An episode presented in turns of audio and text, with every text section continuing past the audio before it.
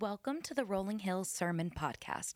The Rolling Hills Sermon Podcast aims to bring the sermon from our Sunday morning services to you each and every week. Whether you're a longtime follower of Christ or just beginning to explore the Christian faith, we invite you to join us as we dive deep into the Word of God. So, listen in as we jump into what the Lord has for us today. If you want to go ahead and grab your Bibles, we're opening to the book of Ezra. It's uh, Old Testament book. It's in the kind of the history category of, uh, of Scripture. So it's um, the the ones and twos or the first and seconds. You got first, first and second Samuel, first, second Kings, first, second Chronicles. Then Ezra on the other side. It's Nehemiah. Um, this morning, I, I, promised you guys last week that I would have pictures of the new building, and so I wanted to start by going there just real quick and share a couple of the pictures. That I went, took some pictures of the new building. Forget the stuff in the middle, that's just storage right now, but you can see the kids' building. Go back to that one real quick, I'm sorry. Uh, this is kids' building. This is where our, our kindergarten and up are going to be. And so this is awesome. We're going to have some, some dividers there to make that room uh, work out for us. And then uh, fast forward, we've got the student building. We've built a, a deck on the backside. I can just already see barbecues and things happening back there. Hopefully, nothing gets burned down. The, um, and then the student building there uh, that used to be kind of an office location and cleared it out and it's going to be a great we've got uh, stuff that's going to go in there ping pong tables and couches this is the foyer uh, many of you have been inside. You remember walls that didn't look like this and floors that didn't look like that, and uh, now it looks great. Um, keep going a little farther. Another picture of that, going down the hallway to kids ministry or to preschool stuff. And then we got mother or mom and baby room, nursing room, and then the rainbow room. I think is next. Yes, the rainbow room, and then we've got the worship area for kids. And then we've got a sunshine room on the other side of that. Oh, it's so great. It's so awesome. I, and I didn't know that Miss Rachel was going to be here, but Miss Rachel Rojas has been running the teams that she's had two contractor groups running, a paint crew running. She was there painting Friday. She's there painting yesterday. I'm pretty sure she's going to be there painting today. So big round of applause for her and her teams that have been doing that. It is so great. It, I, I, didn't even go upstairs to take pictures of the office. I didn't think y'all would care about that too much, but that space is awesome as well. Uh, as I've said earlier, uh, and so yes, three weeks. We've got this week, next week, and then the following week, October 1st, will be our last Sunday here. And then we, we move to the new building on October 8th. That'll be our launch uh, our, our kind of soft launch and then open, uh, kind of grand opening is December the 8th, and so, or December the 3rd. Uh, and so that's kind of our schedule between now and then. So it's exciting. So many fun things uh, that are happening. Thank you guys for the prayers and just sticking with it. Uh, it's going to be awesome. It really is going to be awesome. I, I said earlier today, or earlier, that today is a little bit different in that we're not starting a brand new series. This is kind of the, the point five. It's getting us to the series, the new series called Next, uh, where we'll look through the book of Nehemiah. Uh, but today we're going to work through the book of Ezra, and it really it cracks me up as kind of thought about it this uh, this or this past week. You know, over the summer we did 15 weeks through the 16 chapters of the book of Romans. So we sped through the book of Romans, and then we slowed down right at the beginning of fall. We did six weeks on two verses in Ephesians, and now we're going to do 10 chapters in one morning. So buckle up. We've got lunches coming in for y'all in just a minute. Uh, it'll be great. No, we're, we're going to really, this is going to be kind of a survey of the book of Ezra, kind of getting us what are the major themes, the key things that are happening in the book of Ezra that kind of get us to the book of Nehemiah, which, like I said, we'll work through over the next several weeks together. And so it is going to be a little different. Let's start by just asking the Lord to bless us. Siri, she likes to talk to me when I'm in the middle of a sermon. So uh, let's pray before we jump in. Jesus, we love you and we thank you for all that you're doing, all that you've done. God, we thank you for pictures that remind us of, of, of, new things that you have for us. And as we talk about when you're doing something new, we are set, we sit on the edge of something new for this congregation, and we're so excited about that. And God, I pray that this morning, as we, as we work through this book of Ezra, this, this story of what you did with your people, God, I pray that you would open our hearts and our minds, you would open our ears and our eyes to see, to hear the beauty of your word to take it in, God, and that it would work in our hearts and transform our minds and our, and our hearts to be more like you. And we love you. We thank you that you loved us first, you love us best, you love us always, and that your love never fails. It's in Christ's name that we pray. Amen. If you're following along in your worship guides, the first thing that I want to I want to point out, and we're going to work through multiple different passages throughout the book of Ezra, but the first thing that I want to point out is this: that that we can rest confident in God's word. And for that, I want to, I want to look at Ezra chapter 1, verses 1 through 6, a, a little bit there, that, where it says this that in the first year of King Cyrus, king of Persia, in order to fulfill the word of the Lord spoken by Jeremiah, the Lord moved in the heart of King Cyrus, king of Persia, to make a proclamation through his realm, throughout his realm, and to put it also in writing. So this is what he said, verse 2 The Lord, the Lord, the God of heavens, has given me all the kingdoms of earth, and he has appointed me to build a temple for him in Jerusalem, in Judea, at Jerusalem in Judea. Any of the people among you may go up to Jerusalem in Judea and build the temple of the Lord, the Lord God of Israel, the God whom is in Jerusalem and may their God be with them. Verse 4.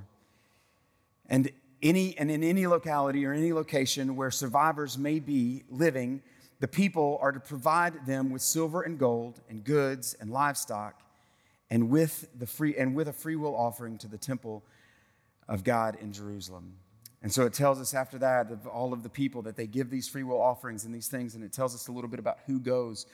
And, and, and the book of Ezra is, considered by most people the, to be written by Ezra.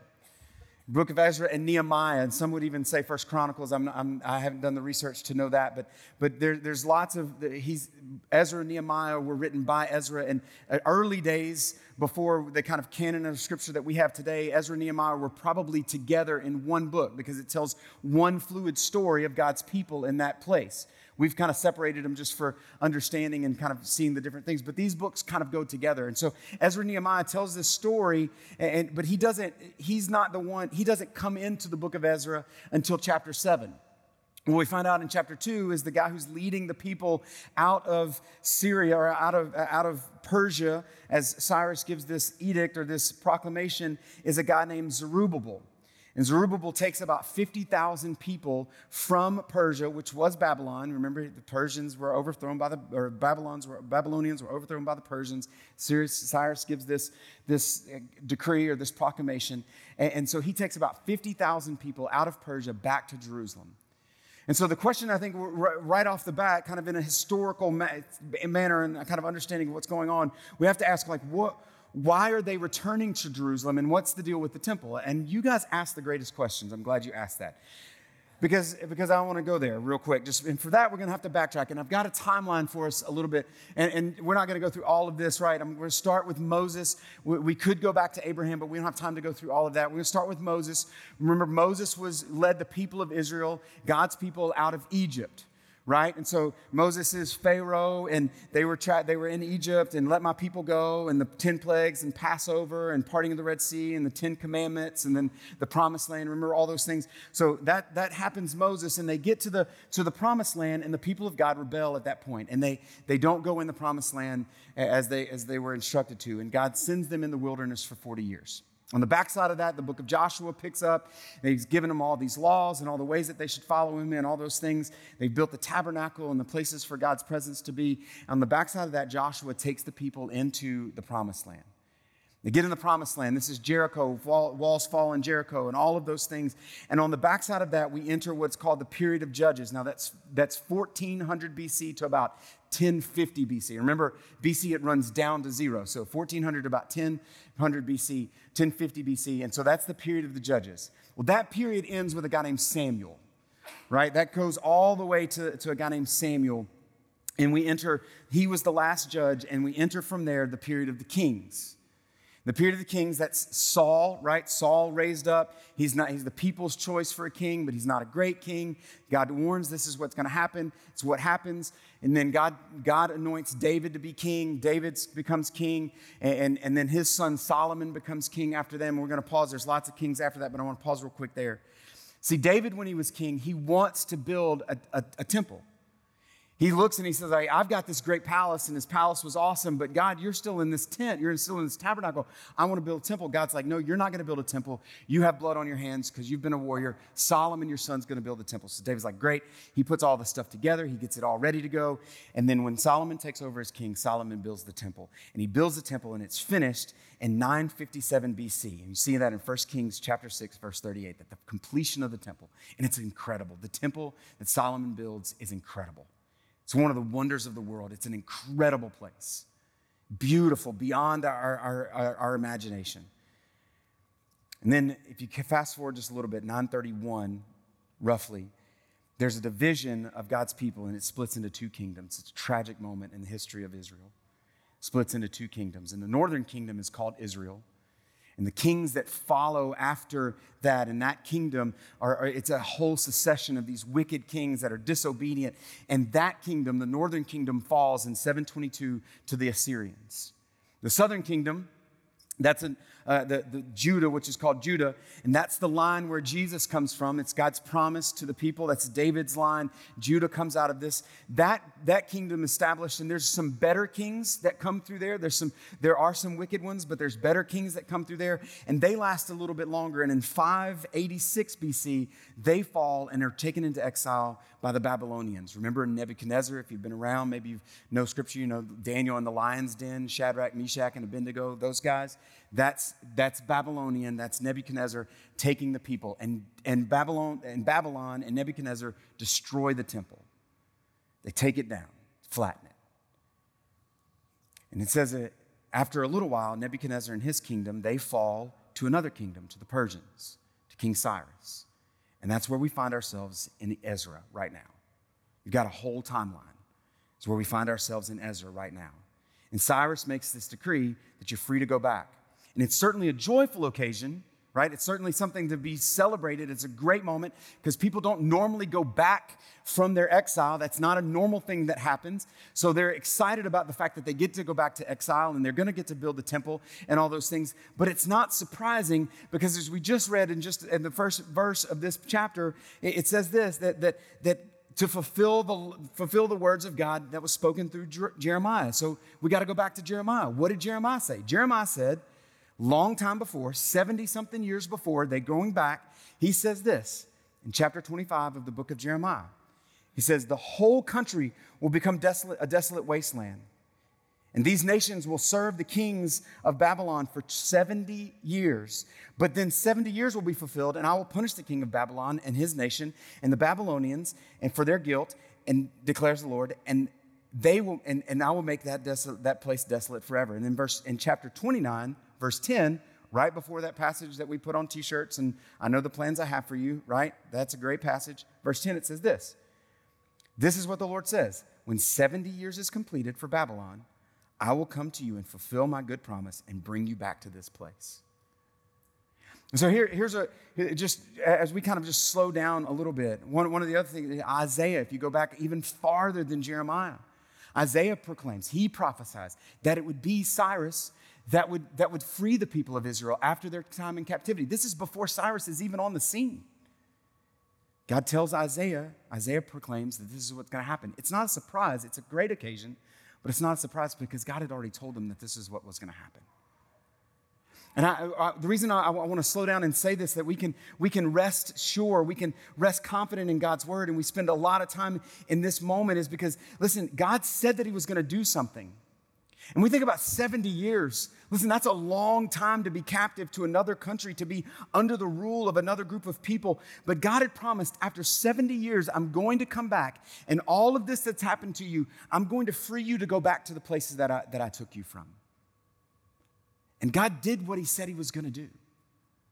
And so we can have confidence. What, what we need to have as we face these passages, Ezra and Nehemiah, as we look through scripture over and over again, there's these moments, even as we turn to the New Testament, as Jesus is the fulfillment of so many prophecies, that we can hold tight to the fact that when God says He's going to do something, He's going to do something. And we can trust that God, when He says He's going to do something, He's going to make something happen, He's going to do it. We can trust that what he says he, he's going to do, he's going to do it for us. And there's a lot of confidence for us in God's word that what he says, He does. And when he says it, it's almost as if it's already done, even though in time, in the time of the continuum of time, it doesn't show up for a little while. And so I think about that and I think, what else has God promised that he's going to do? What else has he told us that he's going to do? That, he, that, that we can trust in him to do. And, and like he says that he's going to be with you. Isaiah chapter 40, 41, verse 10, he says, So do not fear, for I am with you. Do not be dismayed, for I am God. I will strengthen you, I will help you. I will uphold you with my righteous right hand. Jesus promises the disciples on the edge of him ascending back into heaven. He says, Surely I'm always with you, even until the end of the age, even until the end of time when I come back to rescue you. I'm always with you. He's not only going to be with you, he's going to strengthen you, he's going to help you, is what it says. That he holds us, that he gives us wisdom. James says, if any, if any of you lacks wisdom, you should ask God, who gives generously to all without finding fault, and He will give it to you.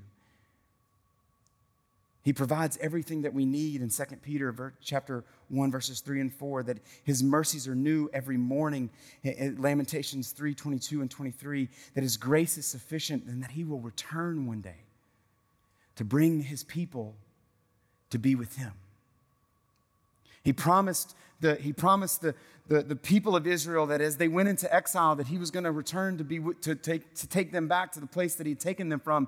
And he promised us that he was going to return to be with us, to take us back to be with him. That he's going to prepare a place. And if I go to prepare a place for you, then I will return to take you there with me. So we can hold on to these truths. The second thing that I, and, and uh, this, is a, this is a little bit of an aside, and I, I, I I've planned it, so I'm not going to go too long, but I want, I want to make sure that you hear this because I think it's so important in light of what we see in, the, in this scripture. One of the things that I love about the, the, the scripture and, and, and things that you see when you start reading through the whole canon of scripture, the whole from Genesis to Revelation, is how so many of these things overlap in time, especially when you start reading the Old Testament. See, the Old Testament is not set up in chronological order right? And I, I, think it's something that all of us should do at least once in our in our walk with christ is to read that chronologically. It's been a long time so i'm committing to you that at the start of the year i'm going to read through it again next year chronologically so you can join me in that at the start of the year. But it's something that that is it's just a great practice because what you see in this is that as you're reading ezra you realize that daniel's happening simultaneously or on the on the front side of that.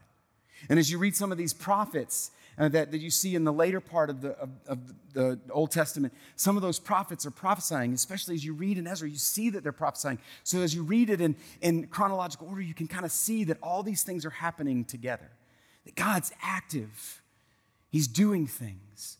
And one of those places that I think is so incredible is that, is that Daniel is taken, Daniel and Shadrach and Meshach and Abednego are taken from Jerusalem. They're, they're, they're selected as a group of very elite people, educated men that are selected, and they're taken back to Babylon, Babylon and they're educated in this, in this place where, I mean, it's the upper echelon of education, period. It's the Harvard of the world at that moment in time, right? Void of God. It doesn't have anything about God, but it is the it is the upper echelon of education. And then God inserts Daniel into the highest ranking officials in, the, in, the, in the, the strongest governments in all of the world for the next 70 years. Daniel's right there. Now, did Ezra know that? I don't know. Maybe. Did the people, the 50,000 people that went back with Zerubbabel, know that Daniel was right there with King Darius and Cyrus and Nebuchadnezzar? Did he know that? I don't, I doubt it. I doubt that they knew that. But God had placed his man in one of those places that honestly, it was absurd to be in that place. And he was working his will through all of those things, all of those places, even though we didn't see it, even though they didn't know what was going on, God was at, God was at work. And for 70 years, they were in exile, but God was at work the whole time to bring them back. And he would move in the heart of King Cyrus. And right there at King Cyrus, right there at King Cyrus's side is Daniel. At Darius's side later on is Daniel. I mean, the, I say that to say this. We don't know who God has in places right now next to government leaders and political figures in the, United, in the United States and all over the world. We don't know that. How could we? But I promise that God is not, He's not taking His hands off of what's going on in the world and saying, I don't, I've lost control. He's totally in control, just like He was then. And He's working His will and His way just like He was then.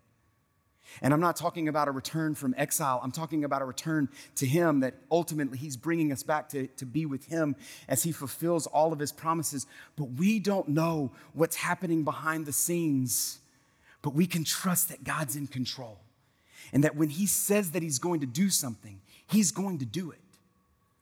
He did it then, and He'll do it now. Let's move on because that, that was more than I meant to do. Second thing that I want you to write down, if you're following along, is this that we can understand our calling from God's Word. That we can understand our calling from God's Word. One of the central themes that runs through the, the Ezra is, is the, the reality that God's word is, is, is, is solid and, and sure. And, and we can see, you know, we can take confidence in, in God's word being sure and true. The second is we can understand our calling from this and, and really just to kind of uh, kind of uh, 10,000 feet or whatever, not 10,000, whatever, 30,000 feet over this. What we mean by this is that God, when they return from this captivity, the first things that they do is they set up an altar.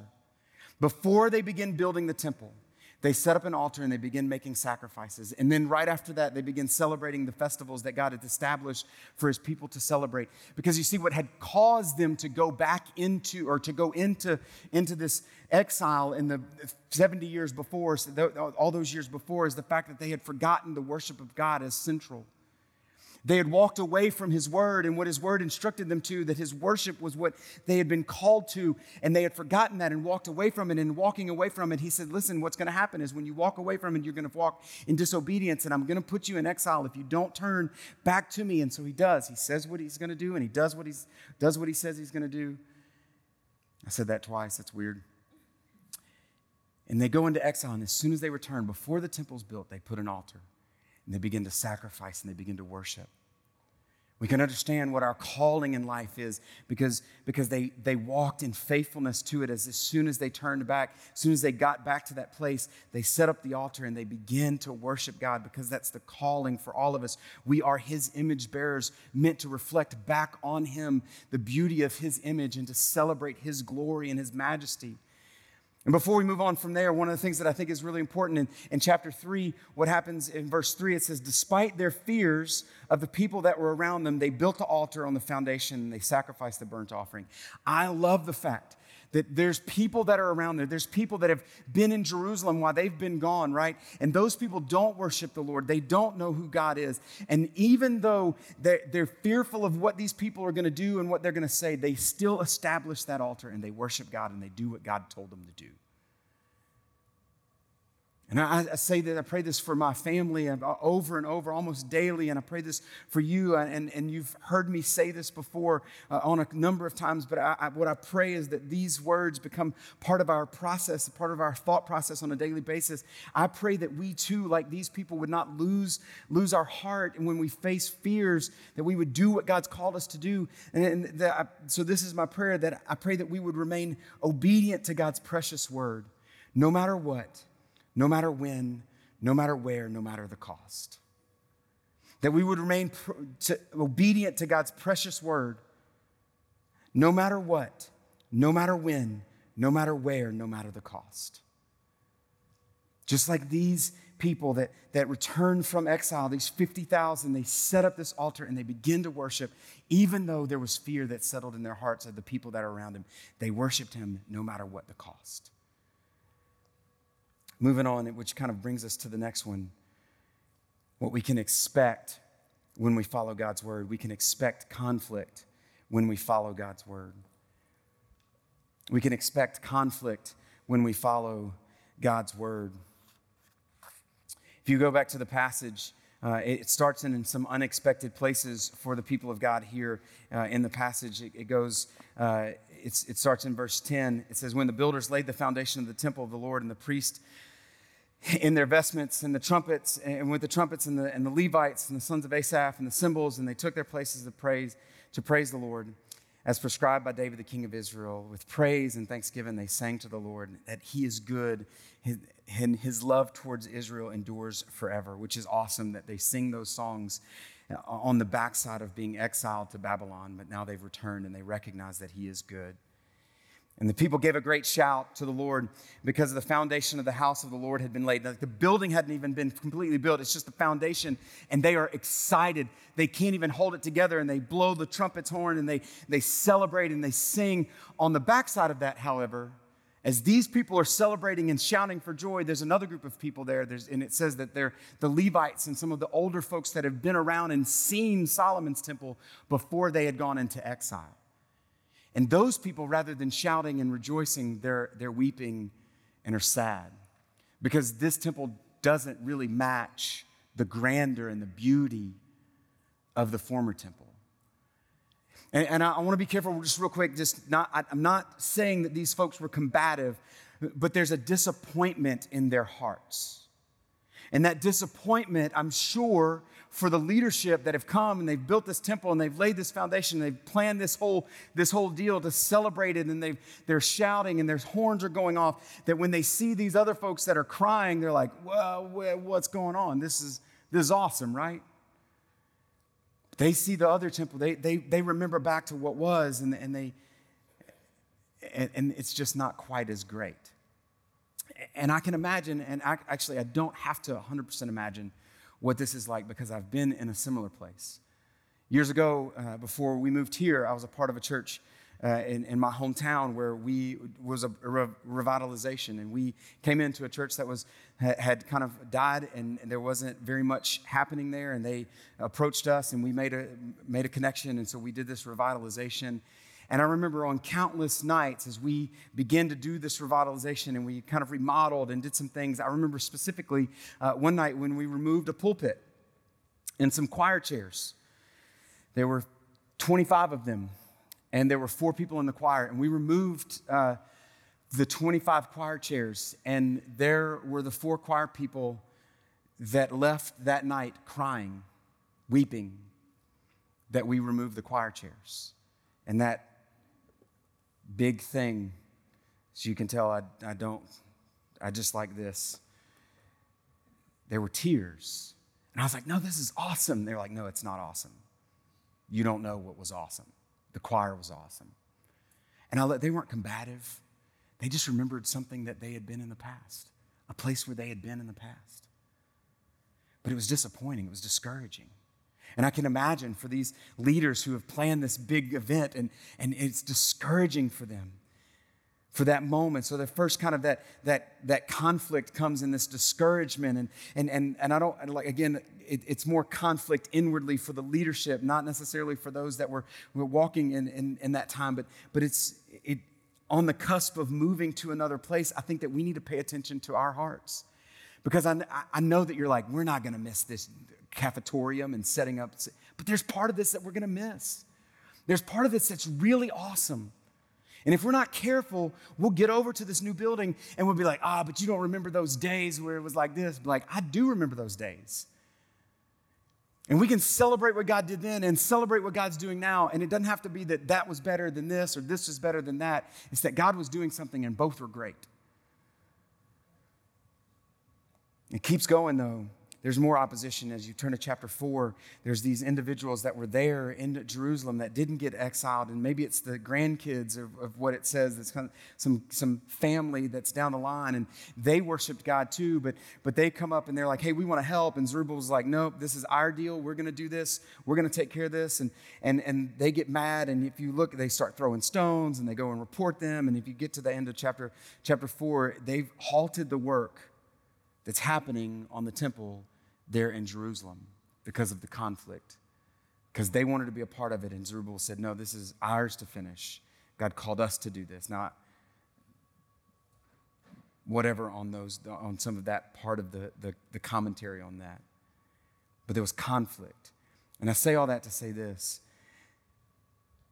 that anytime God's moving, anytime God's doing something, Anytime God's doing something new in our hearts or in the church, there's going to be conflict. We have to pay attention to the conflict. We have to pay attention to that, the fact that there will be conflict whenever we're following God and doing what His Word calls us to do and being faithful to Him and, to, and trusting in His promises. There's going to be conflict. Jesus Himself tells His disciples, and by extension us, that we're going to face these things. Jesus' brother, James, says that be, consider it pure joy, my brothers, when you face trials of many kinds, because it is the testing of your faith, faith that develops perseverance. Jesus telling his disciples on the eve of his crucifixion, I have told you these things so that you may have peace. Listen, I've told you these things so that you may have peace. What does he say? That in this world you're going to have trouble. I want you to have peace because you're going to face trouble. And in the midst of the trouble, you can have peace because you know that I'm with you. And you know that this is, should not be surprising to you. Because when I am doing something, there's going to be conflict, is what God says. The last thing is that when we can experience revival when we commit ourselves to God's word. We can experience revival when we commit ourselves to God's word. Six times in chapters seven and eight, the phrase, something along these lines, says this For the hand of the Lord was with him, or the gracious hand of God was on him.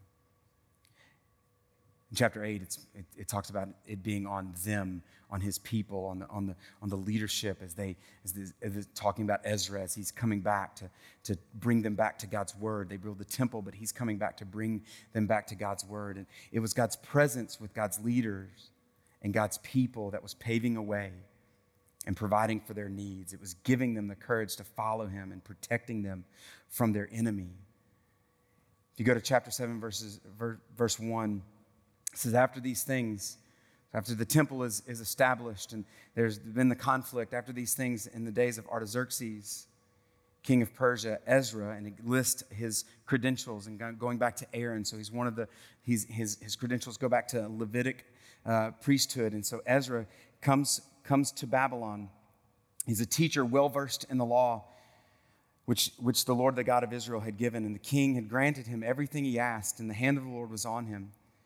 And some of the Israelites, including the priests and Levites and the musicians and the gatekeepers and the temple servants, also came up to Jerusalem in the seventh, in the seventh year of King Artaxerxes. And Ezra was arrived in Jerusalem on the fifth month of the seventh year of the king, and he began his journey in the, fi- in the first day of the first month. So it took him five months to get there. And he arrived in Jerusalem on the first day of the fifth month, and the gracious hand of God was on him. For Ezra had devoted himself to the study and the observance of the law of the Lord and the teaching the degree of the law of Israel.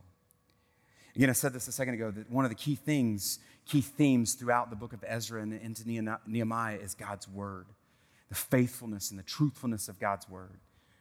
And over and over again, it's evident that, that there's that the that his people, God, the, the evidence in, that that God's word was central to their lives.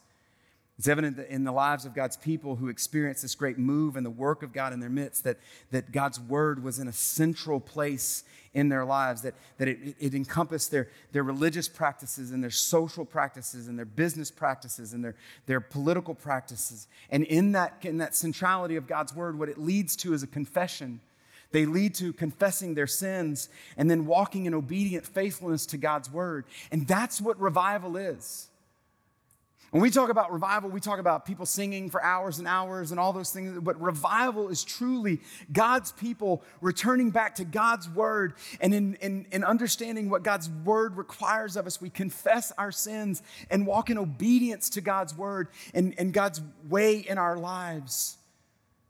And what we see as we continue to work through Ezra and Nehemiah is that's what God's people did is they put God's word in the center and it transformed their lives.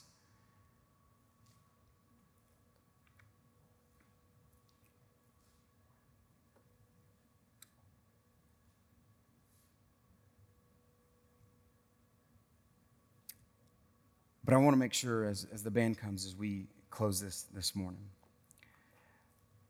I want to make sure that we're not confused and we don't miss another one of the points that I think is incredible in this story and really is of the utmost importance for us where we are right now. I'm praying for revival. I'm praying that God's word would become central in the lives of God's people and it would move us to confession. And that confession would move us to obedience to Him no matter what, no matter where, no matter when, no matter the cost. But as you read through Ezra and Nehemiah, for Zerubbabel, for Ezra, and then even for Nehemiah, what you see is kind of like it's like a story where at the end it kind of leaves something to be desired. Where it's like a movie where you're like, well, you didn't finish. Something's missing. It's not nearly as, as all like, that's a great story, but there, shouldn't there be something more that happens?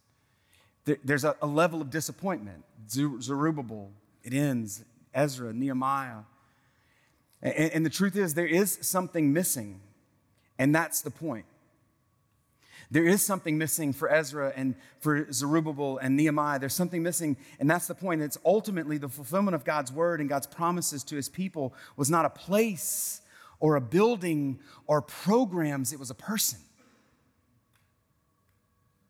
And we need to hear that more than ever right now because in three weeks we're going to have our own building. And if we believe that the point is a building, then we've missed the whole thing. If we think that it's because we'll have student ministry and kids ministry and midweek stuff, we've missed the whole thing because the whole point was not a place or a program, it was a person. Jesus is the fulfillment of God's promises. There is something missing, and that's the point because the ultimate fulfillment of God's word is not the power of his people to be obedient enough. They would always fall short of his glory, they would always fall short of his plan. God's plan was to provide one who would perfectly fulfill the law's requirements, and his name was Jesus. There was something missing, and that was the point because their sacrifice would never be enough no matter how much blood flowed from the sacrifices and the altars that they at the temple day and night as they sacrificed and followed God's law, it would never cover their sins. But God's plan was to provide one sacrifice that would cover their sins completely. And his name was Jesus. If we miss the point, in all of this, if we miss the point, the point's not the building, the point is the person. The point is Jesus. The temple points to Jesus. He becomes the fulfillment. He becomes our peace. He becomes our protection. He becomes what fills His temple, now us, and gives us everything that we need for life and for godliness, according to the knowledge of Him who has called us by His own glory and goodness. We can rest confident in His word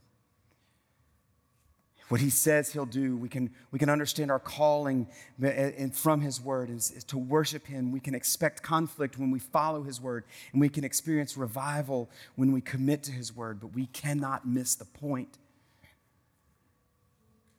It's not a place, it's not a program, it's a person. His name is Jesus. He is the cornerstone that makes all of this fit together. I want, to, I want to ask you to stand as we sing and just in response to him being that cornerstone.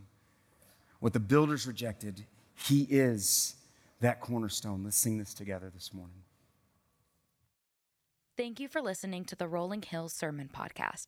Be sure to share this episode with any friends and family in your life who may benefit from it. And make sure you're subscribed so you don't miss out on a single sermon. If you're interested in learning more about Rolling Hills, download our Church Center app, follow us on social media, or visit our website at rollinghills.church. The Rolling Hills Sermon Podcast is a part of the Rolling Hills Podcast Network, available on Spotify, Apple Podcasts, and Google Podcasts. Thank you for tuning in.